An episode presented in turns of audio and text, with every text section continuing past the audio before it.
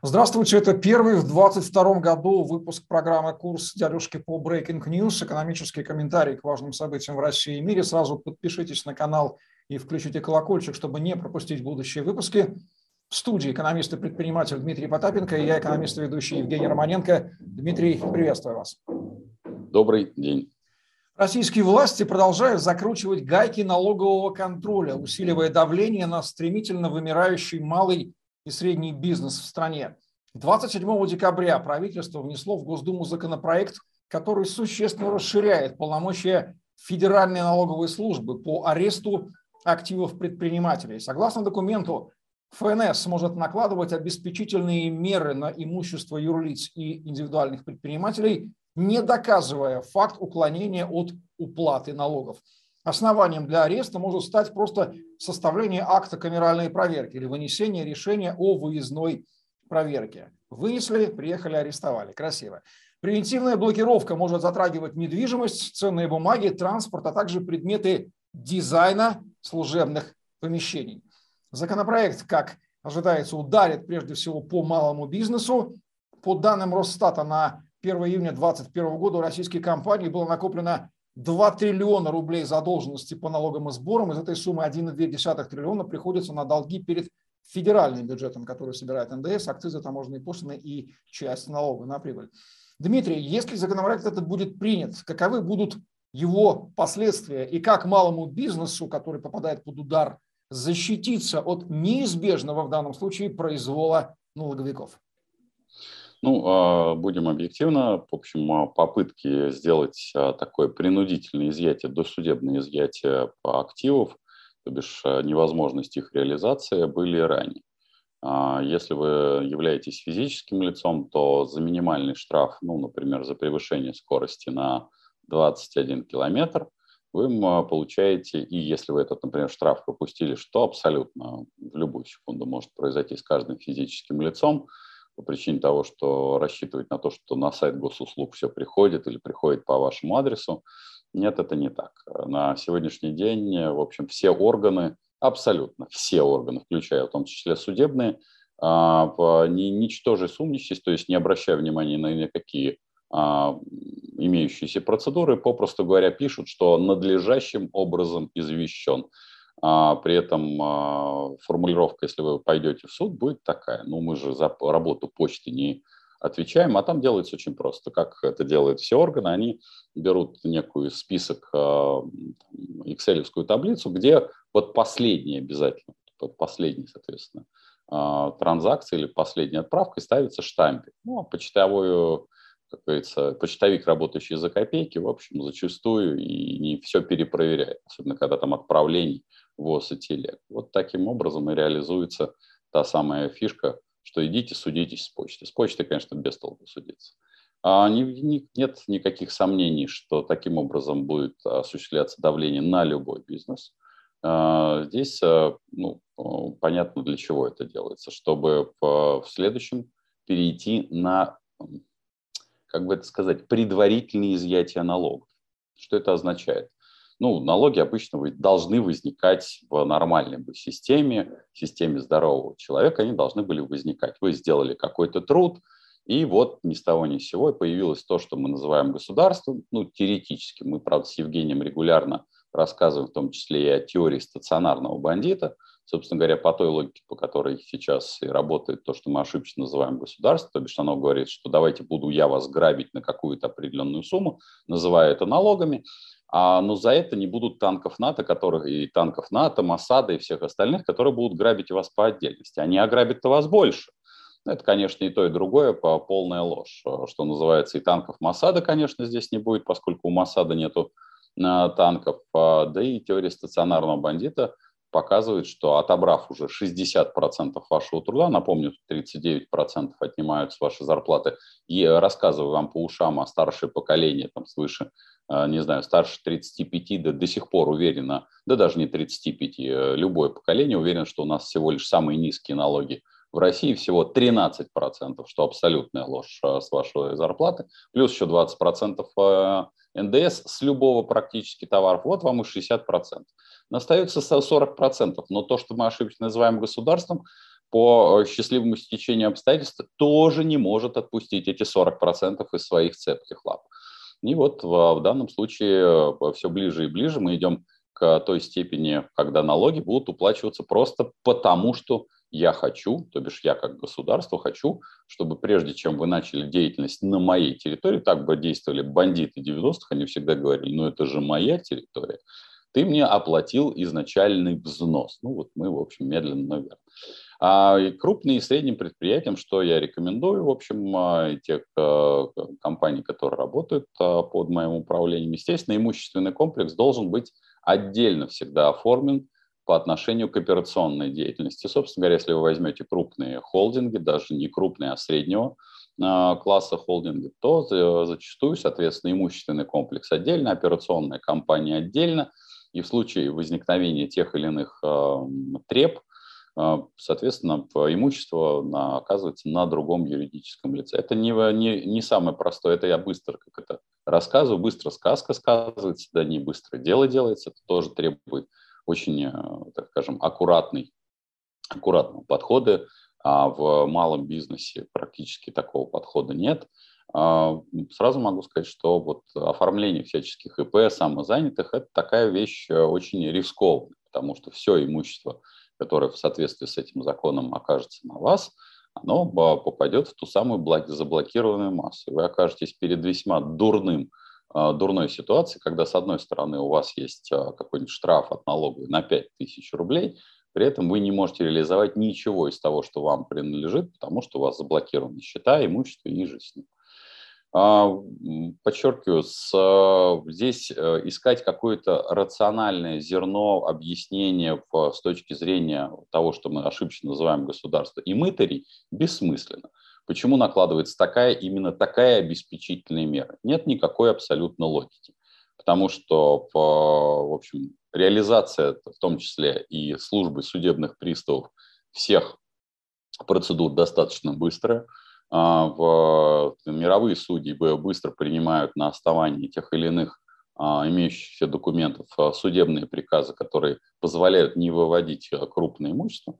Но, повторюсь, логика только одна. Она такая феодальная, около бандитская, именно для того, чтобы обеспечивать в любую секунду существование той машины под названием государство, о которой мы регулярно вам рассказываем.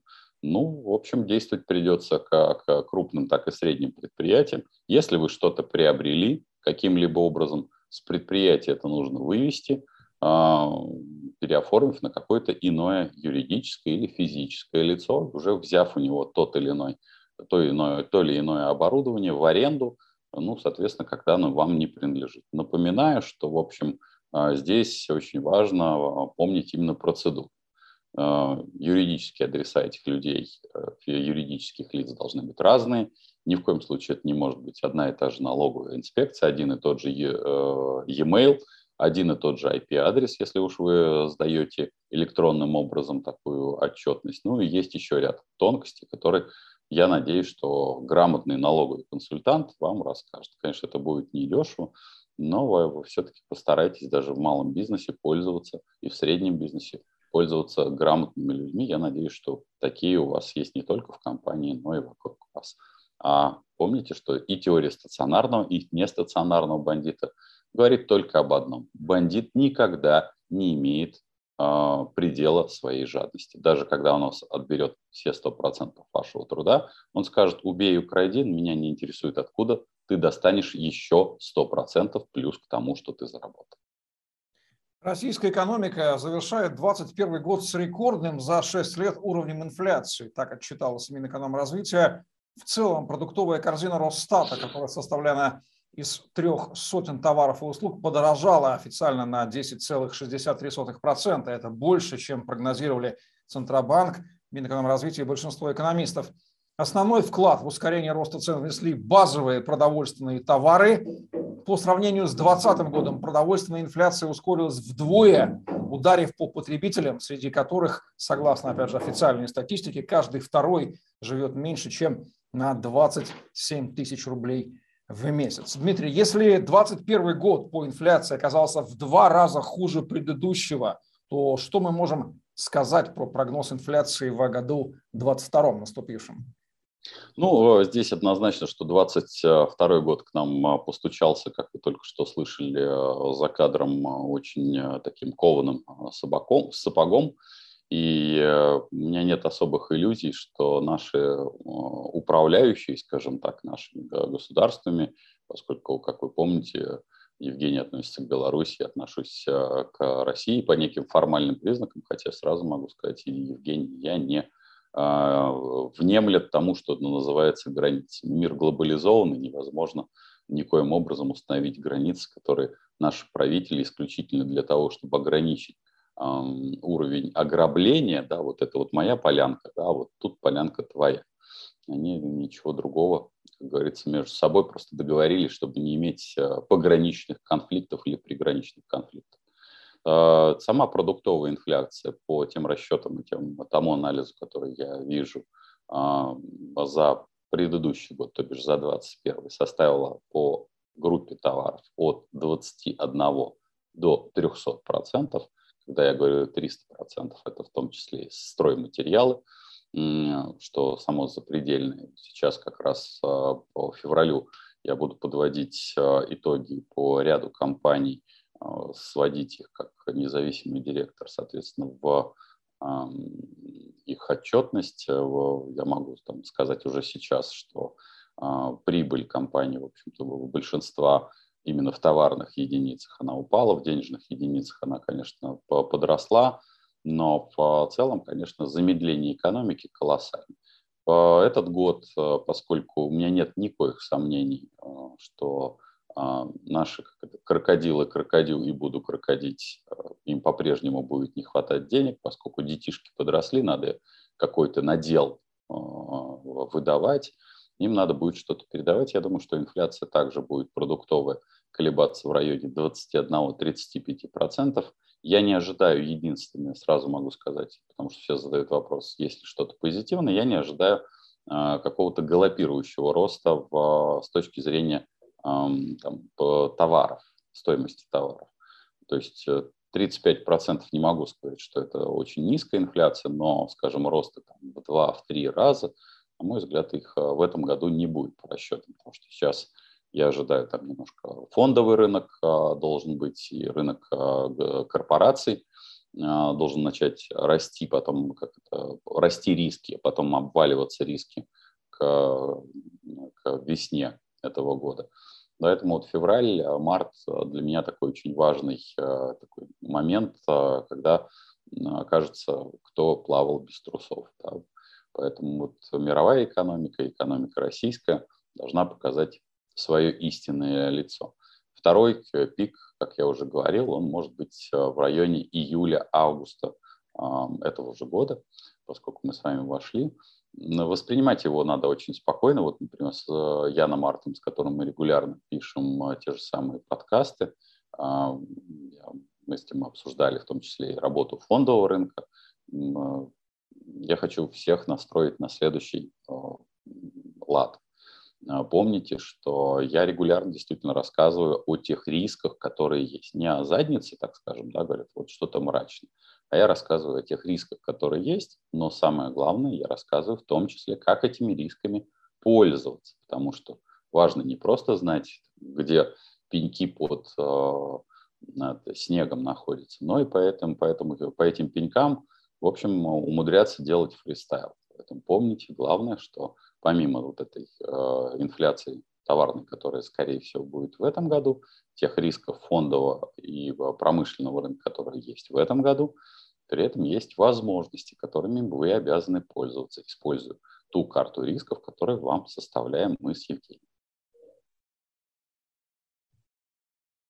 У российских нефтяных компаний нарастают проблемы при попытке поднять добычу нефти в рамках сделки ОПЕК+. Соглашение 23 крупнейших стран-экспортеров черного золота позволяет Российской Федерации наращивать поставки на 100 тысяч баррелей в сутки каждый месяц или примерно на 1%, но уже в ноябре Россия начала отставать от плана, выбрав только половину отведенной квоты. В декабре же неожиданно началось снижение производства нефти на 0 одну десятую процента меньше, чем в ноябре. Проблемы у российских нефтяников начали появляться еще летом.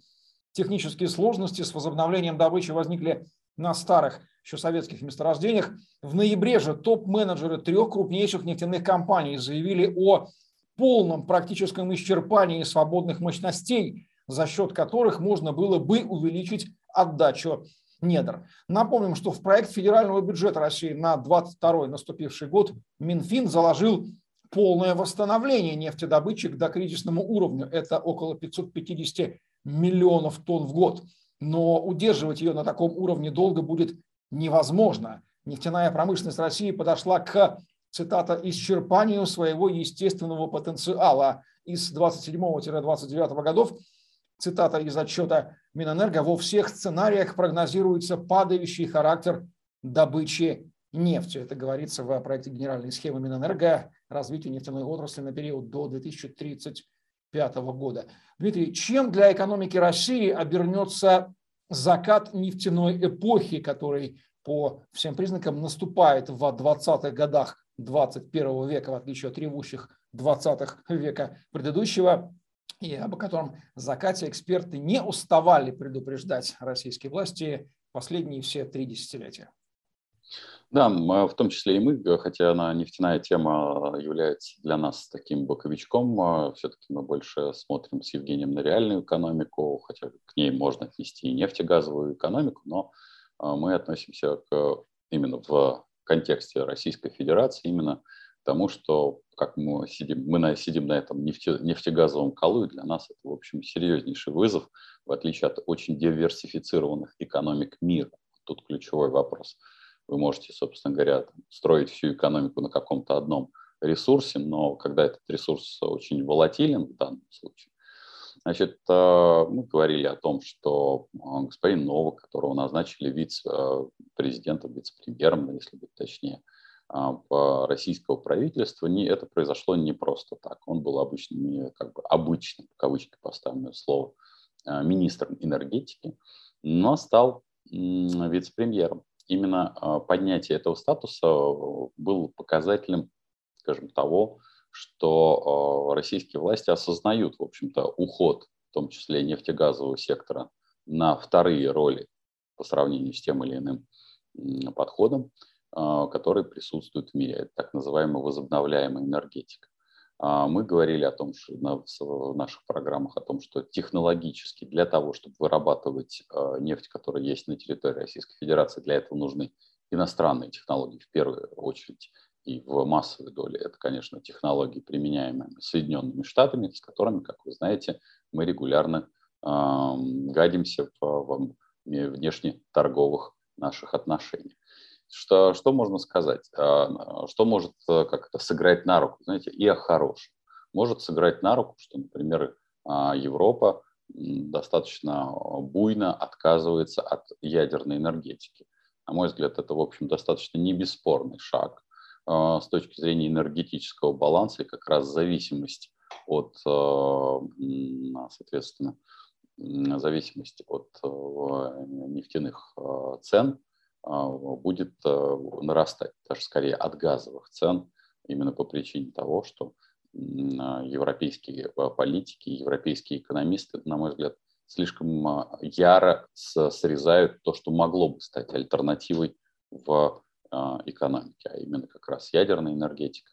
СПГ, э, то есть жиженный природный газ, который идет из Америки, кстати, сейчас увеличилось количество танкеров на треть, а, не сразу компенсирует э, те цены, которые есть на европейском континенте. При этом они уже сейчас существенно подсели, но ключевым фактором э, по-прежнему будет а, являться цена природного газа, который поставляет Россия. Здесь как это не то чтобы Путин всех переиграл, а в данном случае европейские политики а, переоценили альтернативную энергетику, ее уровень развития и как-то слишком яро а, начали уже отходить от возможностей, которые у них есть, в том числе, как я уже сказал, ядерная энергетика.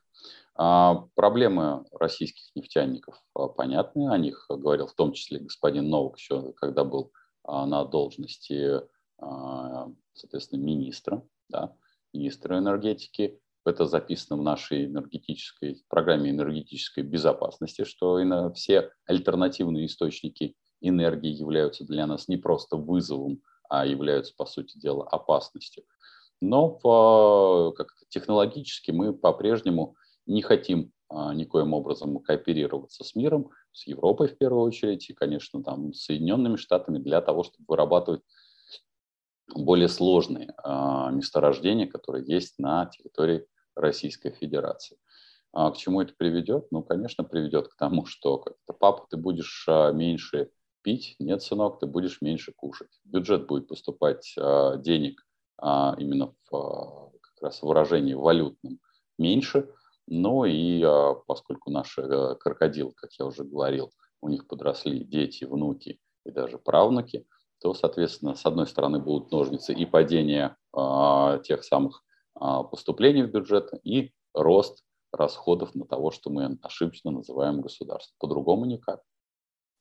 Россия продолжает ускоряться в свободном падении в демографическую пропасть. Число умерших за 2021 год составило 2,47 миллиона человек. Вновь переписан рекорд за весь период после Второй мировой войны. Относительная смертность 16,7 умерших на тысячу человек населения превысила предыдущий максимум постсоветского периода, который был установлен в 2003 году. Уровень рождаемости продолжил снижаться, несмотря на нацпроект «Демография» стоимостью 4 триллиона рублей и призывы рожать детей, звучащие от чиновников вплоть до президента. На каждого родившегося в России пришлось почти двое умерших. В результате превышения смертности над рождаемостью страна теряла 2,9, почти 3 тысячи человек в день, 120 человек в час или 2 человека в минуту. Каждая третья смерть в ноябре, например, согласно Росстату, была связана с COVID-19.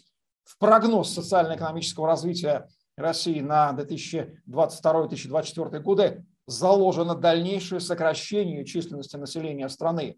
К 2024 году, например, до 144,7 миллиона человек, это минимум с 2014 года. Численность граждан труда старше трудоспособного возраста, то есть пенсионеров, прогнозе мэр на, за 4 года снижается тоже на 2,4 миллиона человек до 34,4 миллиона в году 2024.